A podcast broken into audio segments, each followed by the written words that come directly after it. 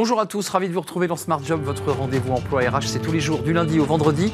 Débat, analyse, expertise et vos rubriques habituelles, bien entendu. Bien dans son job aujourd'hui, on parle d'un sujet qui concerne des millions de, Français.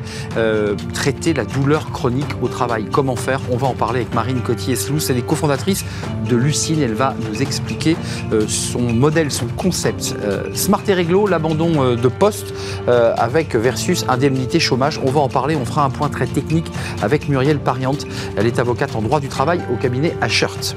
Le cercle RH, on va parler climat, réchauffement climatique et l'engagement climatique des entreprises euh, et de leurs collaborateurs qui sont à la fois des citoyens et des salariés. Comment les engager?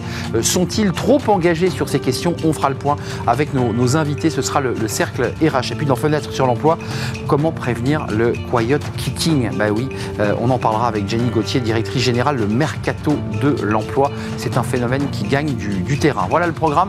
Tout de suite, c'est bien dans son job.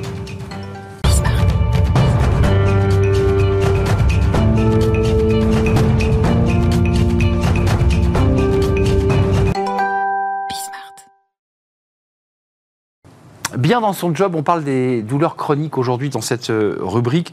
Euh, on en parle évidemment euh, pour les expertiser, mais pour mieux les traiter aussi, évidemment. Marine Cotier-Slous, merci d'être avec nous, cofondatrice de, Lucine. Vous allez nous expliquer cette entreprise, 35 collaborateurs en France et au Québec, avec du développement tech, avec vraiment un concept médical qui est totalement innovant. Mais d'abord, quelques mots sur votre histoire, parce que vous êtes intéressé à ce sujet, parce que vous-même êtes atteinte ou avez été atteinte de douleurs chroniques tout à fait, merci, merci beaucoup. Euh, effectivement, Lucine, c'est la rencontre entre ma vie personnelle et professionnelle. Personnelle parce que je suis patiente depuis des dizaines d'années. Je souffre de douleurs chroniques parce que je souffre d'un syndrome des lèvres dans l'os et d'une endométriose. Et malheureusement, il était tout à fait difficile de me trouver des traitements qui permettaient de réduire ma douleur sans effet secondaire tout à fait inacceptable dans ma vie et professionnel parce que, ben, en tant que dans un premier temps scientifique, j'ai essayé de trouver une solution.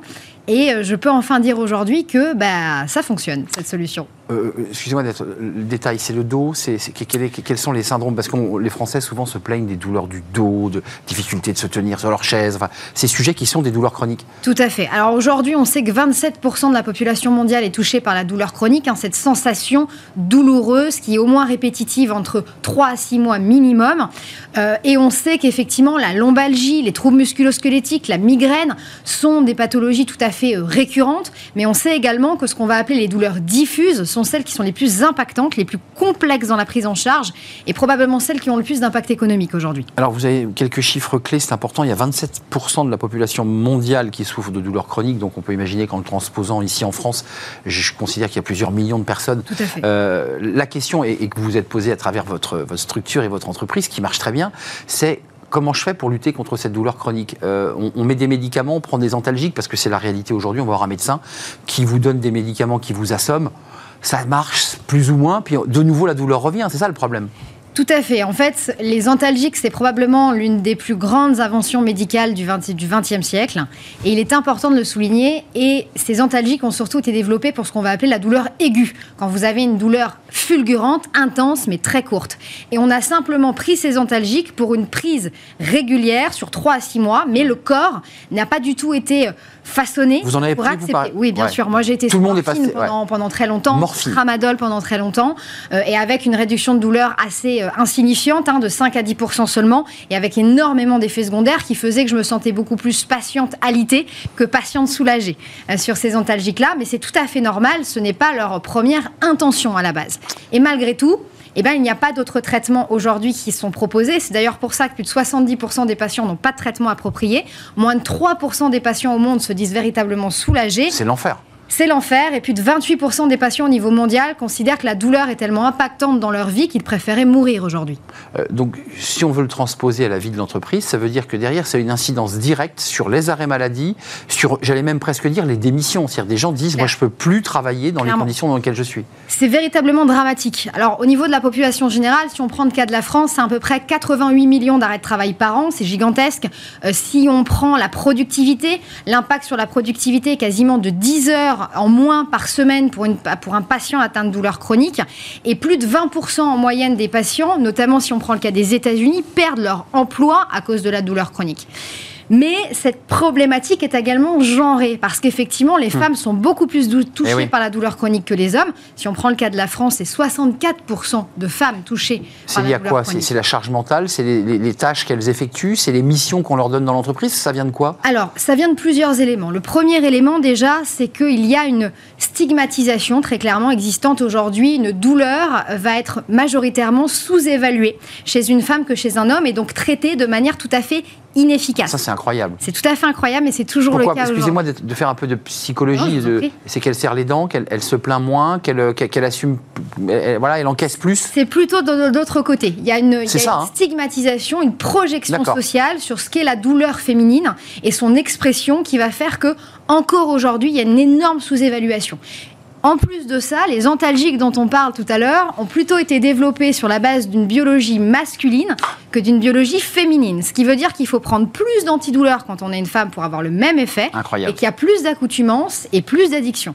Euh, une fois qu'on a fait ce diagnostic, que vous avez traité et analysé, je dirais, ce, cette masse de personnes en souffrance dans le monde, en France et au Québec, je l'imagine, vous vous êtes dit, il faut inventer aussi quelque chose qui fasse qu'on évite les produits chimiques, qu'on arrête les antalgiques qui n'ont pas fait un, grand effet.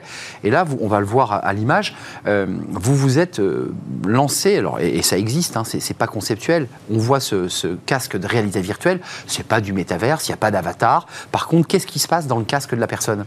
Alors, nous avons créé ce qu'on appelle une formule technologique ou une formule technique brevetée dans laquelle on va retrouver des séquences immersives, des fréquences sonores, visuelles, des thérapies cognitivo Dans un univers un peu paradisiaque. Tout à fait. Dans un univers paradisiaque, ont été co-construits avec des patientes souffrant de douleurs pelvipérinéales chroniques liées à l'endométriose ou aux douleurs des menstruations.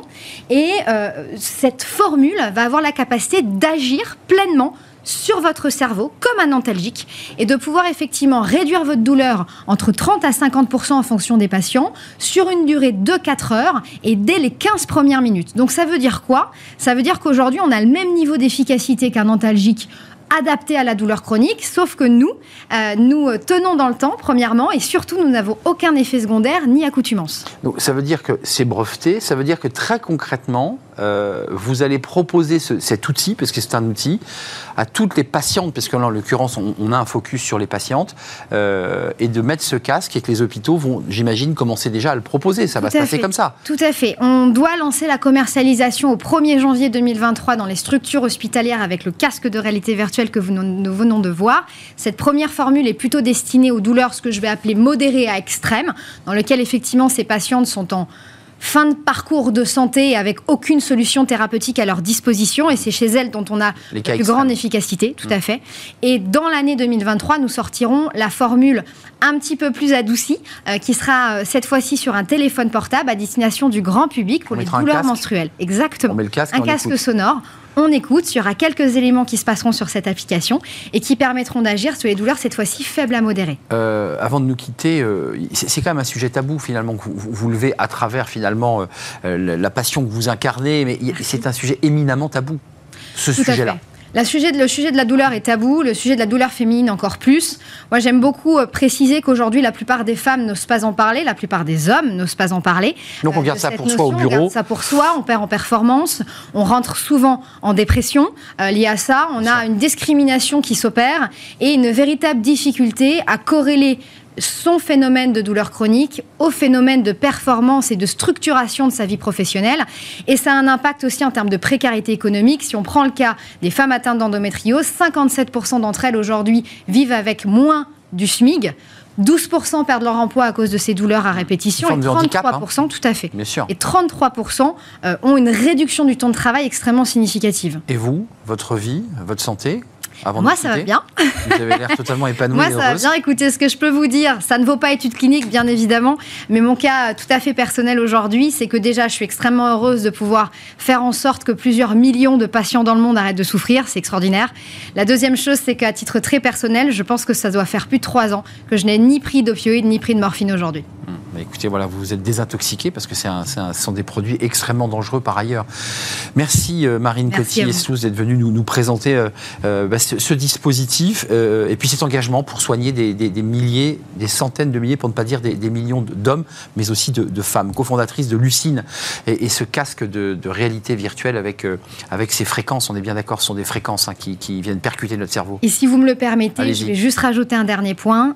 nous mettrons en place en 2023 euh, une petite formation en ligne qui sera faite par nos collaborateurs pour tous les managers et les DRH qui souhaitent savoir comment est-ce qu'on peut accompagner au mieux des patients souffrant de douleurs chroniques dans leur structure. Le CARE, prendre en charge ses collaborateurs. Message passé au DRH. Merci Marine de nous avoir rendu visite. On va faire du, droit, rien que du droit.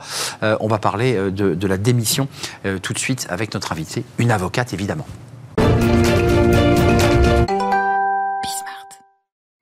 Smart et réglo, le droit, rien que le droit. L'Assemblée a voté euh, ce projet de loi de réforme de l'assurance chômage, bonus, malus, on l'a évoqué, euh, place au Sénat, avec un amendement venu des, LR sur, eh bien, il n'y aura plus d'indemnité euh, lorsque vous abandonnez votre poste. C'est en débat à l'Assemblée. Ce texte devrait d'ailleurs passer au Sénat et être voté définitivement. Et, nous avons Muriel Parienne qui est avec nous, avocate en, droit du travail et spécialiste de ce sujet au cabinet Ashurst. merci d'être là commençons par le début. C'est vrai qu'on est au cœur de l'actualité euh, mmh. aujourd'hui, puisque le Sénat euh, examine euh, ce, texte. Donc cet amendement va valider, puisque le, Sénat est, à majorité LR.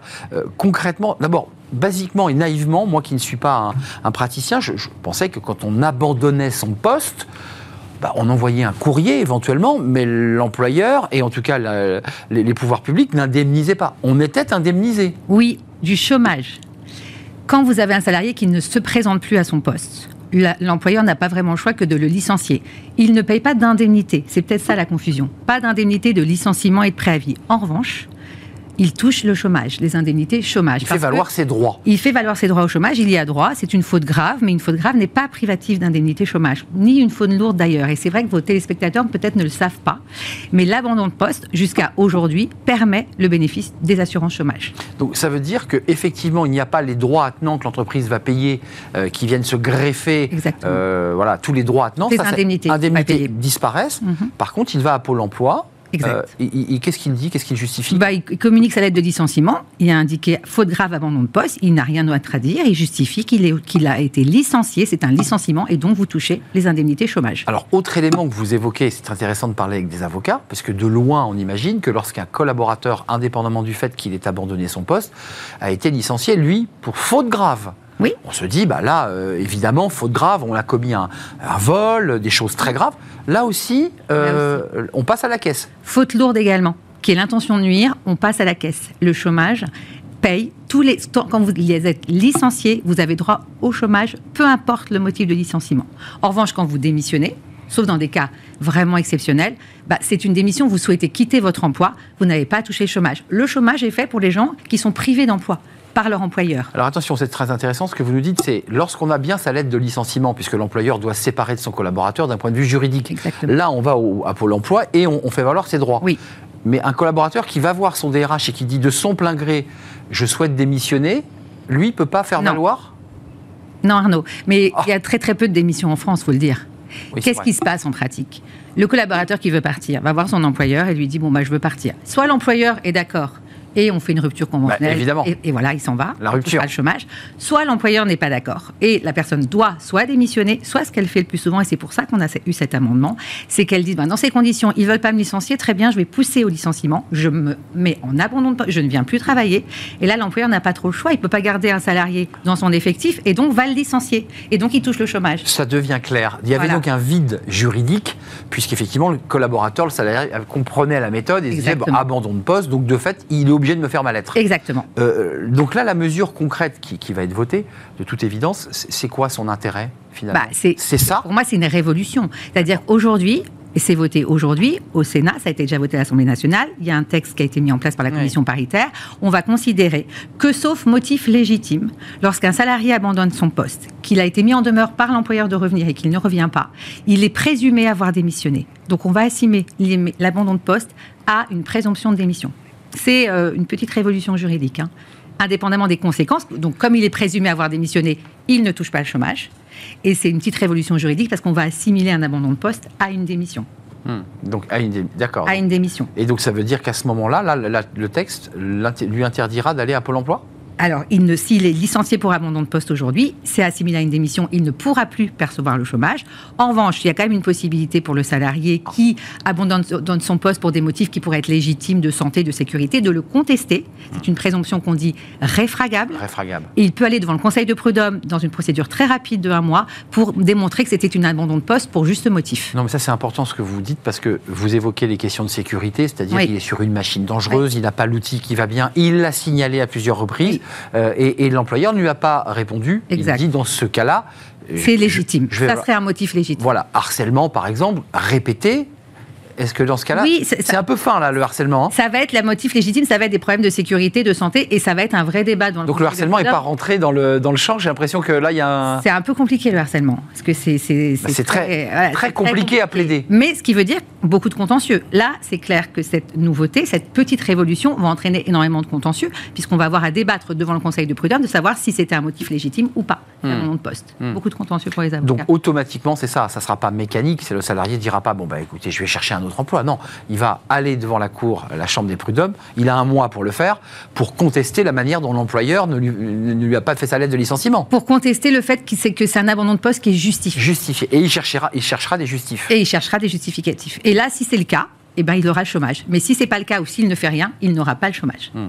Écoutez, j'ai tout compris. Voilà, les choses sont claires parce que c'était souvent des. C'est pas simple. Voilà, c'est pas simple. On regarde ça d'une manière très macro et c'est intéressant d'avoir des praticiens sur le plateau, d'où l'intérêt de cette euh, rubrique Smart et Réglo. Merci Muriel. Avec plaisir, Arnaud. Avocate en droit du travail, cabinet à Shirts. Euh, je l'ai bien dit.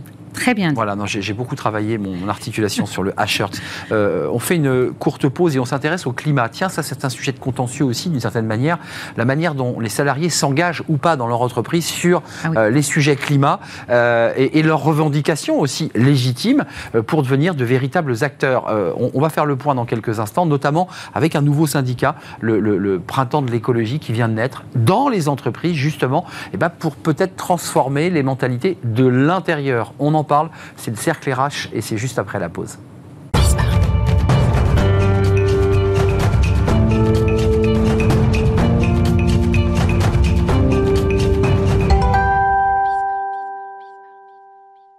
Le cercle RH, le débat de Smart Job, on parle de l'engagement climatique. Alors ça, c'est un, sujet très macro, on en parle beaucoup dans, la presse, mais c'est l'engagement climatique des salariés, euh, qui sont aussi des citoyens, et des entreprises. Où est-ce que nous en sommes sur cette question? Parce qu'il euh, y a urgence, euh, quand on voit évidemment les, chiffres du, GIEC, il faut s'engager. Mais comment faire? On en parle avec mes, invités. Claire Cochetier, merci d'avoir répondu à notre invitation, directrice de, la marque du développement d'Elitis, alors qui n'est pas une marque très connue, mais promoteur immobilier, constructeur, comment vous définissez? Exactement, euh, concepteur, euh, financeur, investisseur, développeur, en tout cas challenger, ça c'est sûr sur les questions écologiques avec des choses très importantes hein, que, vous développez. Exactement, un groupe immobilier français qui existe quand même depuis, depuis une vingtaine d'années maintenant. Merci d'avoir répondu à notre invitation. Anne Lecor, ravi de vous accueillir. Vous êtes cofondatrice du syndicat Printemps écologique. Euh, vous avez une vie professionnelle hein, avant d'être euh, une permanente, celle qui organise ce, syndicat. 300 adhérents euh, au moment où nous nous parlons, avec déjà des élus d'ailleurs qui, qui, siègent, comme on dit, au CSE et qui donc agissent. Vous nous parlerez de ce syndicat créé en 2020. Exactement. Euh, et qui a comme, je ne sais pas, baseline, je ne sais pas si je vous la vole, de, de peut-être faire la révolution à l'intérieur. Oui. C'est ça l'idée Révolution écologique et sociale des organisations et de l'intérieur. De l'intérieur. Merci en tout cas d'être avec nous. Antoine Poincaré, ravi de vous accueillir euh, et de revenir sur le plateau. Vous êtes venu une petite année aussi, directeur de Climate School euh, chez AXA. Et vous faites beaucoup de formations, beaucoup de pédagogie autour des questions du digital aussi, la manière dont le digital peut peut-être nous accompagner. Je dis une bêtise? Non, alors on en parle un peu. On le fait sur un canal qui est digital. Nous, notre idée, c'est comment on aide les autres grandes boîtes, on fait ça au sein d'AXA à destination des autres grandes boîtes, à former l'ensemble de leurs collaborateurs. Et en fait, c'est ce l'ensemble, c'est-à-dire comment je touche 100 000 personnes d'un coup dans tous les pays du monde, dans plein de langues, qui nous a euh, amené à une modalité qui est très digitale. La tech, évidemment, pour massifier, pour toucher le plus grand nombre, évidemment. Euh, Anne Lecor, je me tourne vers vous parce que là, il y a euh, ceux qui construisent les bâtiments et qui essaient de trouver des solutions vertueuses, écologiques. on a le pédagogue, celui qui transmet. Et puis il y a les acteurs, ceux qui disent ras-le-bol d'attendre que ça vienne d'en haut nous, on voudrait que ça vienne d'en bas. Est-ce que c'est ça votre philosophie? Est-ce que vous dites, quand on est salarié, on est citoyen, donc on s'engage? Oui. En fait, on part euh, aussi d'une complète dissonance de certains salariés qui travaillent dans une entreprise et qui se retrouvent à faire un métier avec un impact négatif ou un impact euh, qui nuit à l'environnement et à la société finalement, et qui met en danger euh, les conditions de notre vie actuelle et future. Et donc, comment est-ce qu'on fait pour résoudre cette, cette, incohérence? C'est en s'engageant aussi dans son entreprise et en se disant bah, comment est-ce que moi, en tant que salarié, je peux prendre part à la transformation de mon entreprise? Parce que clairement, aujourd'hui, on n'est pas sur les bonnes trajectoires. Les entreprises ne sont pas euh, assez actrices et pas encore assez euh, rapides dans leur transformation de modèle. Juste d'un mot, parce que ça, ça va intéresser nos deux invités. Qui, je répète, pédagogie, et vous êtes dans le concret, hein, on vous mm. bâtissez. Euh, il faut de la radicalité. Vous vous revendiquez radicaux, ou vous dites on est dans le dialogue, puisqu'il y a différents syndicats en France, et vous l'avez observé. Euh, les progressistes, les radicaux, euh, je pense évidemment à la CGT, à Force ouvrière, puis les progressistes, la CFDT, pour le faire simple. vous êtes quoi Dans la radicalité? Vous dites on n'a plus le choix, il faut être radical? Alors la question de la radicalité, elle est, très étrange pour moi. C'est n'est pas forcément une question de radicalité, c'est une question de quels sont les moyens qu'on met en œuvre et les leviers qu'on active pour arriver à une transformation euh, réelle de, des modèles et éviter qu'on aille directement dans le mur. Donc en fait, à partir du moment où on se dit euh, l'objectif c'est de ne pas rentrer dans ce mur, comment on fait? Euh, Tous les moyens sont bons et la notion de radicalité n'est pas forcément euh, très euh, intéressante à mon sens. Je, vous pose la question à vous deux, qui êtes des, acteurs d'une certaine manière de cette question de la transformation. C'est intéressant de voir qu'on crée un syndicat, le printemps écologique, comme si tous les autres ne s'y intéressaient pas ou n'avaient pas de connaissances concrètes du sujet. Alors oui, le niveau de connaissance moyen sur l'environnement, euh, il est, faible. En train de bouger vite, mais il est faible. alors c'est en train de bouger dans les écoles, c'est en train de bouger dans les boîtes, mais, mais, mais ça part de très bas. Ce qu'il y a de fondamental quand on regarde le sujet d'un syndicat, c'est que ça vient poser la question écologie versus sociale, qui, est assez fondamentale. Et, tous les gens qui bossent sur le sujet ont conscience qu'on n'arrivera pas à résoudre l'un sans l'autre. Euh, et donc c'est pour ça que c'est intéressant de faire ça avec un angle qui est la représentativité des salariés. L'expression un peu euh, qu'on aime bien nous sur, sur ce sujet, c'est on est tous dans le même bateau mais pas dans la même cabine. C'est-à-dire qu'aujourd'hui les gens qui sont les plus faibles socialement, les gens qui ont le moins de revenus, sont aussi ceux qui vont être le plus exposés aux conséquences du changement climatique. Euh, il suffit de prendre les agriculteurs. Enfin voilà. Donc on l'a vu très récemment avec l'augmentation du carburant. Pour ceux qui avaient des voitures euh, souvent en mauvais état, ils devaient mettre de l'essence, ça coûtait beaucoup plus cher. Enfin, c'est exactement. Donc si on vient pas poser la question de l'écologie dans ces instances de décision de représentativité qui se posent la question du social historiquement, on n'y arrivera pas. Donc c'est pour ça que je pense que le boulot que fait Anne est fondamental. Juste votre réaction, parce que vous êtes une entreprise, euh, qu'est-ce que vous en pensez? C'est utile que vos salariés aussi soient aussi des acteurs de, de la transformation concrète?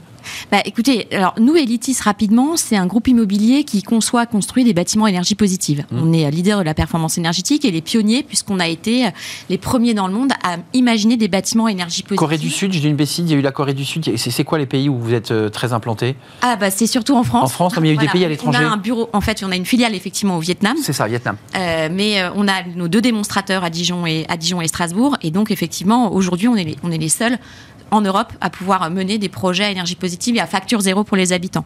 Euh, pourquoi effectivement votre initiative elle est très intéressante et elle vient compléter la nôtre, c'est que c'est des, des, initiatives, si vous voulez, qui sont structurées comme des stratégies RSE, c'est-à-dire que c'est finalement euh, le collaborateur qui devient un citoyen engagé. Nous, on est dans la démarche inverse, qui est complémentaire, c'est-à-dire que on est on porte la vision, c'est-à-dire que hmm. la durabilité, l'aménagement durable, la protection de l'environnement, c'est notre ADN. Donc c'est finalement les citoyens engagés qui deviennent nos collaborateurs. Hmm. Et je pense que les deux. Ça vous attirez un public qui, excusez-moi, aurait pu démissionner d'entreprise euh, qui n'aurait pas le printemps écologique euh, dans leur entreprise et qui se disent Moi, je supporte plus de faire ce boulot, je veux aller dans des boîtes qui me donnent du sens. Complètement. Là, je, pour préparer l'émission, puisque j'ai fait la, bonne élève quand même. Mais vous avez raison. Euh, j'ai pu voir que 76% des collaborateurs déclarent vouloir agir contre le réchauffement hmm. climatique dans leur vie pro. Ça veut dire qu'aujourd'hui, c'est un vrai driver en fait pour eux. Dans, dans, le choix qu'ils font de rallier une entreprise. Mais on peut rentrer dans du concret, le corps, parce qu'on va rentrer dans le concret avec Antoine très concrètement. Quels sont les sujets sur lesquels je mets de côté le mot de la radicalité, qui est un sujet qui est très politisé, sur lequel il y a des, vrais débats d'exégèse, mais très concrètement, quels sont les deux, trois sujets où vous dites les 300 adhérents qui sont engagés dans une entreprise doivent se battre sur quoi? C'est quoi les sujets clés? Alors, les sujets clés qui sont abordés par les, adhérents aujourd'hui, c'est un peu euh, déterminé en trois catégories et un peu par étapes finalement. Il y a la première partie qui va être la question de la sensibilisation, parce que l'organisation doit bouger tout entière avec les salariés, qui sont en fait finalement aussi très très bien placés pour savoir comment va évoluer leur métier. Donc en fait, c'est la partie sensibilisation, c'est un peu... Ça, ça rejoint ce que fait Antoine Poincaré. Hein. Exactement, ce que fait Antoine.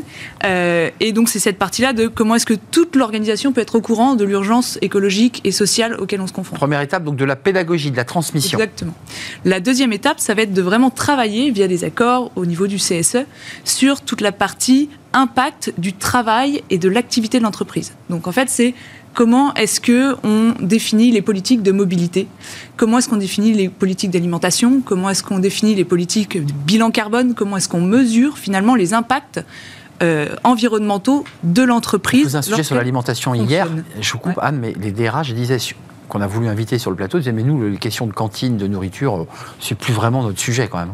Donc c'est quand même intéressant hein. et pourtant c'est central. Enfin je, sais pas Antoine. Beaucoup parce qu'ils les ont euh, sous-traités à des Sodexo mais euh, mais donc donc c'est moins leur sujet. Mais ça commence à, ça a commencé en Angleterre. Il y a des cantines d'entreprise qui affichent à côté d'empreintes calories comme c'est souvent le cas des poids carbone de ce que vous mangez. Et donc peut-être que passer au grill et avoir un truc qui fait 2 kilos quand il y a une alternative à 200 grammes de CO2 tous les jours et tous les jours et tous les jours, ça finit par imprimer dans l'esprit des gens. Donc il y a un travail à faire. Moi, je pense que c'est complètement sur la feuille de route mm. d'un patron RH ou disons facility management de se poser la question dans sa boîte de comment ses collaborateurs se nourrissent. Question fondamentale que je vous pose à vous trois. Euh, le monde, euh, on le sauve comment? C'est l'entreprise qui le sauve ou c'est la COP qui se trouve euh, en Égypte aujourd'hui, qui est d'ailleurs très critiquée par ceux qui ont pris des jets pour s'y poser, pour ceux qui, dont on nous dit qu'il ne s'y passera rien que... Est-ce que c'est l'entreprise qui est aujourd'hui l'acteur de la transformation?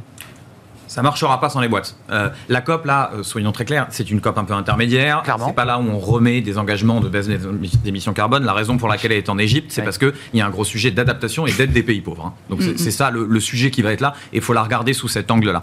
Euh, on n'y arrivera pas sans les boîtes. Moi, je ne pense pas que les boîtes vont être l'alpha et l'oméga de tout ça. Simplement, je pense qu'on aura besoin de régulation. Je pense que c'est aussi très politique. Mais il va bien falloir que les boîtes soient dedans. Et de toute façon. Mais vous voyez, les boîtes, c'est salariés citoyens. Vous voyez ce que je veux dire? On, vote le dimanche, mais on va dans l'entreprise la semaine. Quoi. de toute façon, là, les boîtes ont un énorme problème de marque employeur. C'est-à-dire, les boîtes qui, à un moment, vont être capables de dire voilà ce que je fais, voilà pourquoi je contribue. Avec sincérité Avec sincérité. Et, si elles le disent sans être sincères, il y aura un effet euh, euh, rebond euh, et boomerang qui sera pire de toute façon, ça va devenir un problème pour les boîtes assez fondamental qu'elles aient envie ou pas, presque j'ai envie de dire. Parce qu'à un moment, le recrutement, on le voit sur le marché de l'emploi français qui est tendu, sera suffisamment clé pour que ça bouge. Juste un mot, l'écologie a un prix. On le voit dans la nourriture, euh, le bio, mhm. euh, le surcoût, et, l'inflation euh, n'aide pas. C'est plus cher de, faire propre, de faire vertueux? Non. Enfin, nous, non, mais c'est important de l'entendre. Eh ben, Aujourd'hui, je peux vous dire qu'on imagine, on conçoit, on construit des bâtiments à énergie positive, facture zéro pour l'utilisateur facture zéro pour l'utilisateur. C'est-à-dire qu'il n'a pas de facture de chauffage. Ça veut dire qu'il compense sa facture. Voilà, par la production d'énergie naturelle, il la compense. Et en étant effectivement euh, euh, avec un peu de pédagogie, puisque effectivement on lui accorde une prime en fonction de la, du comportement vertueux qu'il aura eu pendant l'année. Euh, moi, c'est pas plus cher d'imaginer ce type de projet. Et ça fait longtemps qu'on sait que c'est pas plus cher. Je veux dire, là, quand vous voyez que le gouvernement annonce que euh, on va couper les ballons d'eau chaude entre midi et deux, formidable. nous, ça fait, ça fait 15 ans qu'on dit qu'il faut le faire. Donc, quand vous posez la question de est-ce que ce sont les entreprises par lesquelles nous allons réussir cette transition énergétique, moi, je crois en l'homme. Et je crois que c'est avant tout l'homme qui va pouvoir le faire. Et il va être le levier de la, de la décarbonation de l'entreprise. Et ce n'est pas les milliards d'euros qu'on va donner à nos fleurons industriels qui vont aider la décarbonation. C'est l'homme. Vous êtes d'accord avec ça, Je le corps parce que vous, êtes, vous allez rechercher des, adhérents dans, mm. euh, dans toutes les entreprises sur lesquelles vous, faites, euh, bah, voilà, vous expliquez qu'est-ce que le printemps écologique. Euh, c'est quoi? Je, repose la question de ma, ma, radicalité. Il y a un vrai dialogue qui doit s'installer dans l'entreprise, ou est-ce qu'il y a des moments où il faut taper du poing sur la table? Est-ce que vous dites à un moment donné, nous, on a des entreprises qui font du greenwashing et ça suffit? Bah, on n'a qu'à voir ce qui se passe aujourd'hui à la COP. Euh, moi, j'y étais l'année dernière euh, à Glasgow. Euh, c'est aussi quand même l'espace du greenwashing à gogo. C'est-à-dire qu'on a des représentants des États qui sont là et les plus gros stands, les plus lumineux, les plus. Et on se dit, mais la, consommation énergétique de ce stand, c'est. voilà, c'est les entreprises Aujourd'hui, euh, la COP, c'est euh, le principal sponsor, c'est Coca-Cola, qui est un des principaux pollueurs plastiques euh, au monde. Donc on voit bien qu'il y a une dissonance. On voit bien qu'à un moment donné, les entreprises soit n'ont pas fait n'ont pas réalisé quelle est la marche et quel est le, niveau de la marche à grimper pour arriver aux objectifs. mais dans tous les cas, il faut à des moments donnés donner de la voix expliquer, faire des propositions, parce qu'il y a aussi, je pense, dans beaucoup d'entreprises, soit une non-réalisation des enjeux, ou alors une une non-connaissance ou un manque d'idées aussi et de récits de ce que peut être l'entreprise hmm. euh, et dans ce qu'elle peut proposer. Parce que quand. Euh, on lui demande beaucoup à l'entreprise, hein. c'est vrai que là. Bah, non, mais on lui demande beaucoup. On lui demande beaucoup. Non, mais, c'est vrai, il faut le dire. Elle a beaucoup de choses à faire. Oui, mais en même temps, la, troisième partie dont, je voulais parler tout à l'heure, c'est de dire euh, en fait, on, fait de la sensibilisation, on fait de la réduction d'impact et derrière, on change les modèles. C'est-à-dire qu'on va voir qu'est-ce qu'on va faire différemment Peut-être qu'on va pas du tout produire la même chose demain que ce qu'on produit aujourd'hui parce que ça ne, ça ne marche pas. vous pensez que le salarié, qui, est un, des représentants de votre syndicat, a, le pouvoir et la possibilité de transformer Parce qu'en fait, c'est une remise en question même du modèle capitaliste tel que vous le décrivez. Alors, le, le, la question, c'est euh, à quel point les salariés dans une entreprise sont mobilisés? Parce que euh, à partir d'un certain moment, si on a, euh, on n'arrive plus à recruter et qu'en fait l'entièreté des gens. Il faut se poser une question, oui, bien sûr. Mais si les gens sont mobilisés, en fait, on ne va pas avoir le choix. Euh, et ensuite, la représentation syndicale est faite de sorte que les salariés qui sont représentants ont une voix, peuvent amener de l'expertise sur les sujets stratégiques aussi euh, qui sont euh, proposés par l'entreprise. Un mot sur la démocratie, puis un mot aussi sur le business, parce qu'il y, y, a quand même un enjeu aujourd'hui d'engagement des, des, collectivités. Quand on bâtit, il faut du foncier, il faut des collectivités qui s'engagent, parce que vous êtes liés évidemment à ces, à ces, enjeux. Mais sur la démocratie, il faut aller un peu plus loin dans notre démocratie très 20e siècle, puisqu'on parle d'inclure les citoyens euh, dans des débats participatifs. Est-ce qu'il faut aussi inclure les salariés dans autre chose qui soit autre chose que le CSE, qui est une sorte de forum, d'agora, où chacun puisse apporter sa contribution? Grande question sur la démocratie à l'intérieur des boîtes. Moi, il m'arrive bah de rencontrer assez souvent des syndicats, plutôt des syndicats traditionnels, à qui je dis, mais on voit émerger ces groupes de collaborateurs engagés dans les boîtes exactement. qui se réunissent. Il y a les collectifs, qui est donc la somme de ces collectifs. La réaction naturelle de syndicalistes à ça, c'est mais qui représente ces gens? Exact, c'est leur réponse. Et, et, je ne sais pas quelle est la bonne réponse. Il y a un historique de démocratie interne dans les mm. boîtes qui a amené un certain nombre de, syndicats, et effectivement, on peut porter sur ces sujets-là. Est-ce que du coup, ces gens-là servent d'aiguillon interne en, en s'auto-régulant un peu, en disant ça va être nous le contre-pouvoir écologique de la boîte, et ça va être nous ou le patron, la patronne RSE, devant qui le patron va devenir, devoir se justifier. Euh, hmm. Je trouve que ça ouvre des, et des questions. Et ils perdent d'ailleurs en, en prérogative ces syndicats traditionnels parce qu'ils sont entre guillemets doublés par des mouvements très spontanés de citoyens qui d'ailleurs les contestent ces syndicats. En, en, tout cas, ça émerge dans les boîtes et il faut se poser la question. Euh, Claire Cochetier Alors, moi, je peux apporter effectivement un éclairage un peu particulier, parce que vous l'avez compris, Elitis, euh, euh, le modèle est un peu euh, particulier. nous, effectivement, comme je vous le disais tout à l'heure, c'est les citoyens engagés qui viennent à nous. Là, je vous avais fait un petit florilège des CV qu'on a, des, des, lettres de motivation où les gens nous disent je veux bouger, je veux agir, je veux rentrer, je veux m'engager chez Elitis. Et c'est là où c'est très intéressant, c'est qu'on voit que finalement, Elitis est un levier pour ces nouveaux collaborateurs un levier, un outil par lequel ils se sentent participer à quelque chose qui est grand, qui est celui de la protection de l'environnement et de notre changement et de l'accélération de la transition énergétique. Donc, euh, euh, j'allais vous dire, chez ITIS, ce qui est assez euh, beau, c'est qu'effectivement, l'entreprise devient l'outil en fait de, notre collaborateur, mmh. qui devient vraiment. Ça se parle. Oui, exactement. Très exigeant par ailleurs ça, hein, parce ah qu'une bah, fois qu'on a recruté sur cette promesse-là, si on ne délivre pas, euh, c'est terrible. Parce qu'on a des collaborateurs plus engagés que la moyenne, plus vocaux que la moyenne. Évidemment. Bah, nous, notre enjeu justement là-dessus, c'est principalement celui-là. C'est-à-dire qu'ils veulent, ils ont l'exigence d'être au courant de tout. Mais ils vous challenge en fait. Hein. Exactement, ah parce que comme ils se sont les ambassadeurs d'Elitis, ils se sentent effectivement en responsabilité, donc ils veulent tout savoir, tout comprendre.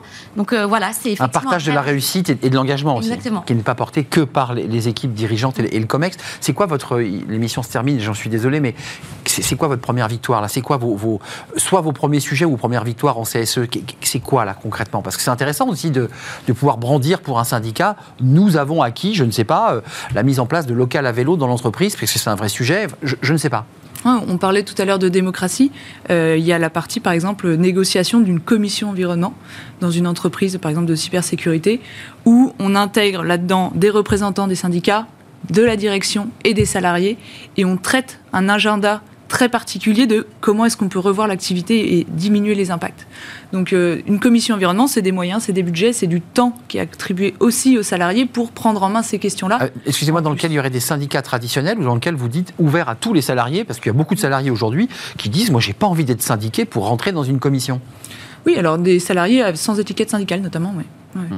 La- la- Pas obligé de- Un dernier mot, euh, Antoine, il nous reste une toute petite minute. Alors, mais moins d'une minute. la- la- L'avenir, l'avenir du monde en une minute, c'est, c'est- je le redis encore une fois avec beaucoup de solennité, on voit souvent que le politique a un peu de retard avec ce qui se passe dans les entreprises. Souvent, l'entreprise euh, innovante, euh, elle, elle est en avance. Et c'est la loi qui, qui court derrière.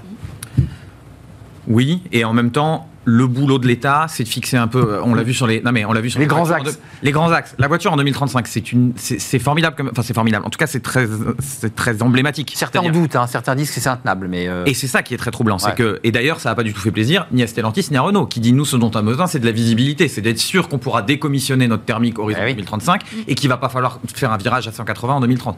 Donc c'est là qu'il y a un rôle de l'État planificateur qui donne de la visibilité qui permet aux boîtes de s'organiser, Euh, mais par contre aux boîtes d'agir. Vous disiez euh, on en sans compter que les. États-Unis, fabriquent plus d'électrique que l'Europe. hein. Vous avez vu, déjà, on a perdu soi-disant la bataille. Et beaucoup de batteries qui viennent d'Asie, de matières premières.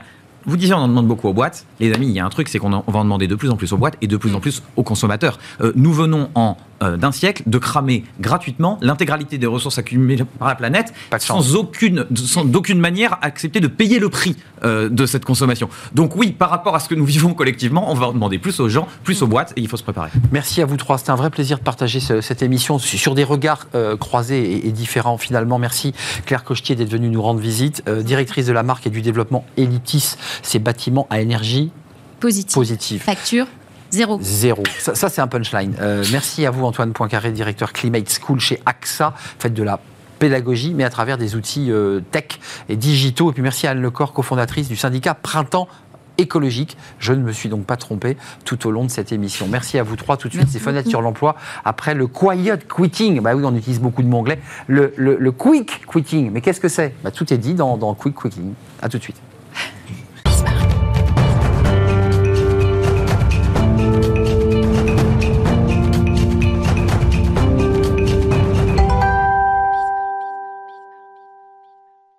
Fenêtre sur l'emploi. Alors, un nouveau mot, peut-être un nouveau concept, parce qu'on a quiet quitting. Alors, ça, on l'a beaucoup utilisé.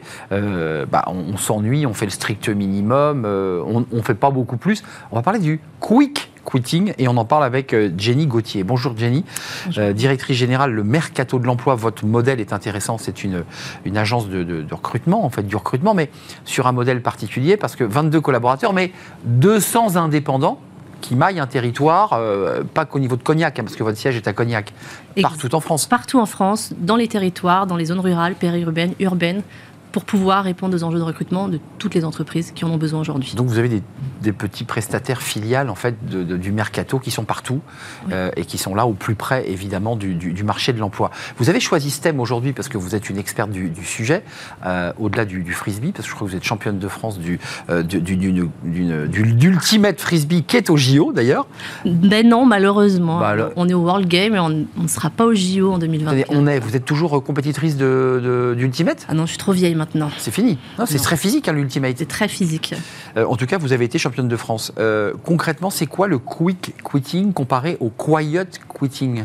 Exactement. Alors le quick quitting, donc c'est évidemment un terme qui vient des États-Unis. hein. C'est toujours intéressant de voir ce qui se passe aux États-Unis. C'est pas encore arrivé en France. Le quick quitting, c'est quand c'est un départ volontaire d'un collaborateur et rapide de l'entreprise à moins d'un an. Voilà, parce qu'il est insatisfait, parce qu'il se retrouve pas dans la culture d'entreprise et il décide de partir et donc de ne pas faire le quiet quitting qu'on a eu par le passé où il va rester. Mais ça veut dire, euh, Jenny, que en fait, on profite. Il y a un, un effet marché de l'emploi très dynamique. Il se dit bon, bah, euh, quand il fait froid dehors, je préfère rester au chaud et faire le, le quiet. Mais quand le marché est très dynamique, on fait le quick. C'est exactement ça. ça. Effectivement. Les, les- il y a plusieurs facteurs qui, ont, qui encouragent ce phénomène-là. Pour vous donner juste un ordre d'idée en termes de chiffres, aux États-Unis, sur l'année 2022, ce taux de, de- d'ancienneté courte euh, aux US, il a bondi de 9,2% en, en un an. Donc on a 9,2% de collaborateurs qui sont partis dans l'année.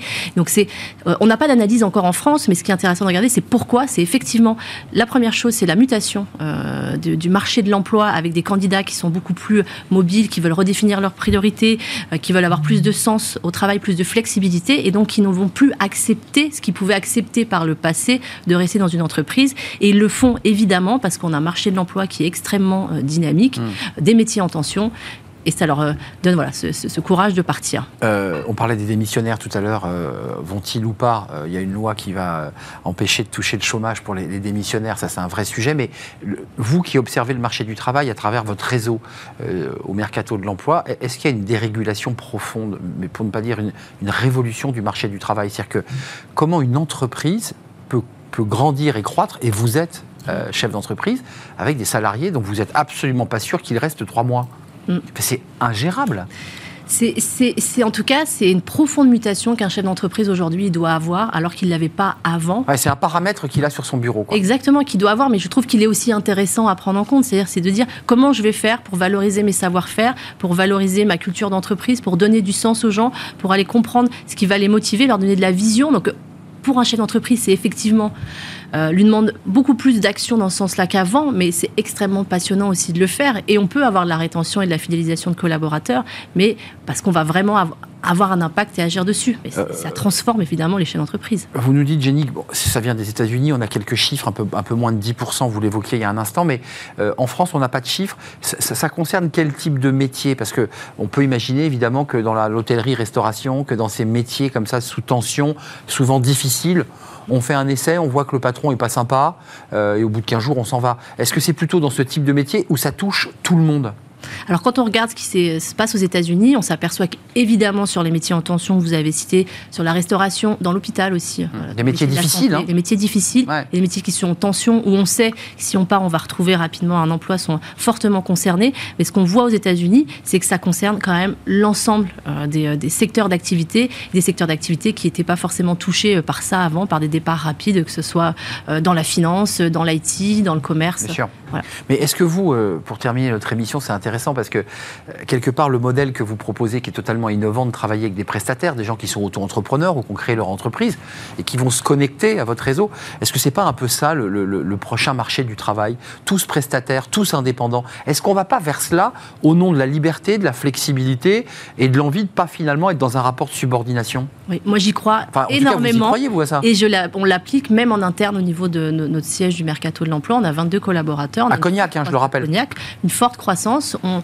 internalise des collaborateurs, mais on travaille aujourd'hui avec énormément de partenaires extérieurs sur des métiers euh, qui étaient pour avant internalisés. On va faire le choix de l'externaliser. Et je crois effectivement qu'aujourd'hui, et c'est le, le métier de mes recruteurs, quand ils vont rencontrer des, des entreprises, de leur dire vous avez aujourd'hui un panel de possibilités euh, pour renforcer vos équipes et développer votre croissance, soit en interne, soit en externe. Ouais, puis- et je crois profondément à ça. Je partage cet avis-là. Pour le dire un peu abruptement, c'est leur propre patron et ils s'engagent peut-être encore un peu plus que lorsqu'on est salarié. Exactement. Mm. Merci Jenny Gauthier de nous avoir éclairé sur ce sujet qui est un sujet euh, au- au-delà de la sociologie qui a un impact direct hein, sur, euh, bah, sur la manière dont un chef d'entreprise doit être sincère, doit s'engager pour ses collaborateurs. Merci d'être venu nous rendre visite. Vous allez repartir, j'imagine, à, à Cognac, d'évidence. Euh, directrice générale, le Mercato de l'Emploi, qui est une entreprise de recrutement, une agence de recrutement. C'est comme ça que vous vous définissez? Agence? Un cabinet de recrutement Cabinet. organisé sous forme de recruteur. Merci de nous avoir rendu visite. C'est la fin de notre émission. J'ai été très heureux de partager ce moment avec vous, évidemment, comme, euh, comme chaque jour. Merci à toute l'équipe. Merci à Raphaël à la réalisation. Euh, merci à Alexis pour le, le son. Merci à Nicolas Juchat, évidemment. Et merci à Lily pour l'accueil invité. Merci à vous. Merci pour votre fidélité et tous vos messages. À très, très bientôt. Bye bye.